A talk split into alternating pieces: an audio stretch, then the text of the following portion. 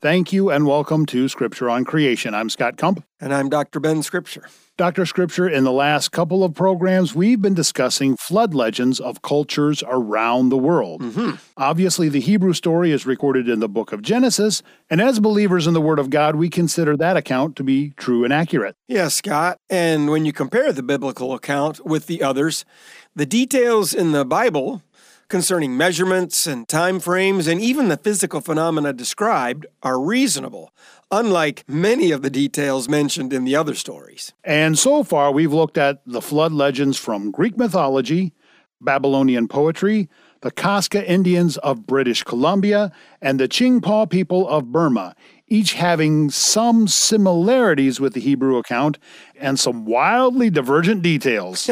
but the one detail each has in common is a reference to the flood being global in scale. So today, I want to discuss several more cultures' stories about a global flood. But before I do, I also want to cite the excellent source of information we've been using. It's the book written by Charles Martin entitled Flood Legends Global Clues of a Common Event. Mr. Martin has done extensive research, not only collecting the stories from around the world, but translating some of them into English himself not taking for granted that existing translations of many of the stories are accurate renderings of what was written in the original language of that culture or people group. And speaking of accuracy, one of the major points Martin makes in the book is what we find in the similarities and differences of the various legends is evidence for the telephone principle of the propagation of information. Uh, telephone principle. Explain what that is, Scott. Well, he's referring to that party game where a person whispers a statement in a person's ear, then that person whispers it into the next person's ear, and so on. Then, after everyone has had the statement passed on to them, one person at a time, the last person in line says out loud the statement that was relayed to them. Have you ever played that game? A long time ago when I was a kid. what always happens is there will be some accurate parts or words, and there will be some very different often silly and wildly different words in the statement as it's spoken by the person who repeats it at the end. And the point Martin makes so well is both the similarities and differences in the varying accounts indicate their common source. Now, was the original story only just that, a story, or was it based on an actual event? That is, of course, debated by those who believe the Bible and those who don't. However, the credibility of the Bible is well documented over and over again. What once was dismissed by the skeptics ends up being corroborated by archaeology, science, and the discovery of other literary sources.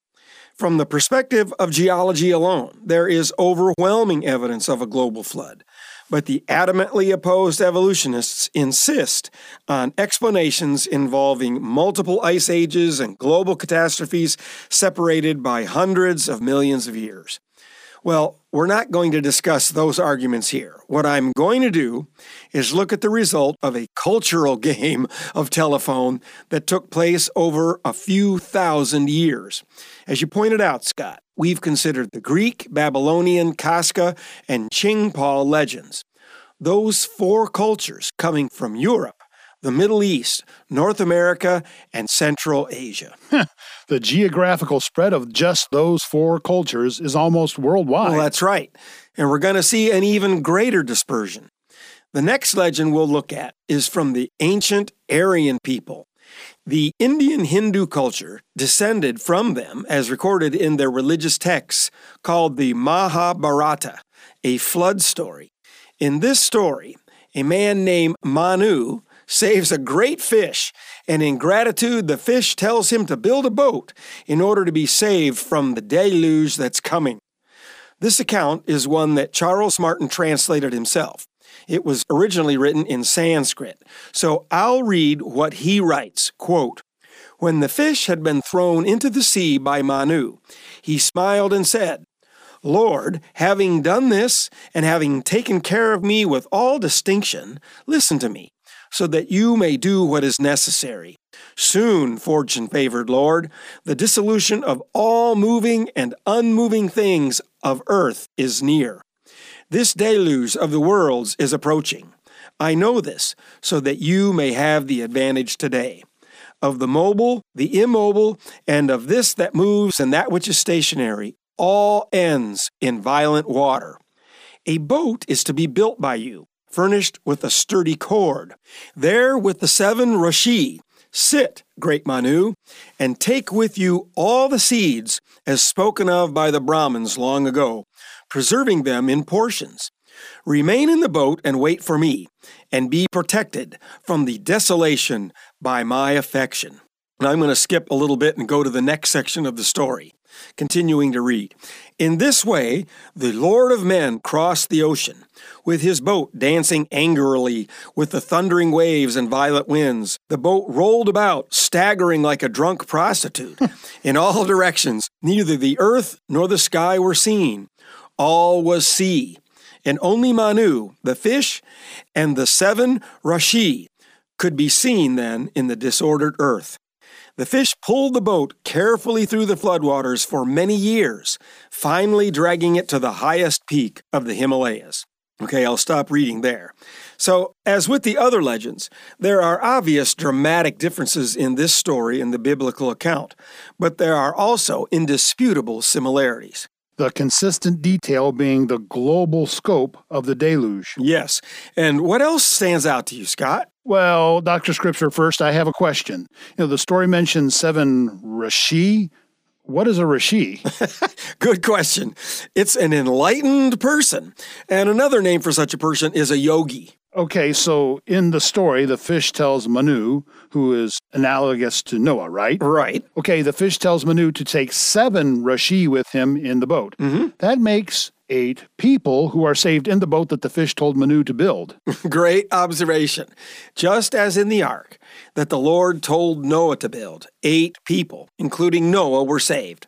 I also think the violence of the flood and the period of time being many years, and then finally the boat landing on the highest mountain, in this case in the Himalayas, which are the mountains just north of India, are all very interesting details that parallel the biblical account of the flood as well. All these details taken together can't logically be explained by simple coincidence. But where the biblical account, I submit, is reasonable, a talking fish pulling a boat around for many years is not. No. Uh, Dr. Scripture, one other detail in the Hindu legend that is similar to the Hebrew account is Manu took seeds with him. Mm-hmm. But then on the other hand, it doesn't say he took two of every kind of animal. Well, that's right. So, fitting with the telephone principle, there are both similarities and differences between the original and passed down versions of the events. So, we've got time for another one. Let's look at another culture's flood legend. This one is from the region of the northern part of South America, where modern day Venezuela is. And these Indians, called the Carina people, also navigated in various parts of the Caribbean. Their story is truly remarkable in the similarity of details. I'm going to read most of the story as written in Charles Martin's book, Flood Legends Global Clues of a Common Event. Here is the flood according to the Carina peoples. In days long past, the sky god, Caputano, came down to the kingdom of the Carina. Children, he called, hear me well. Soon a great rain will fall upon the earth and will cover all with water.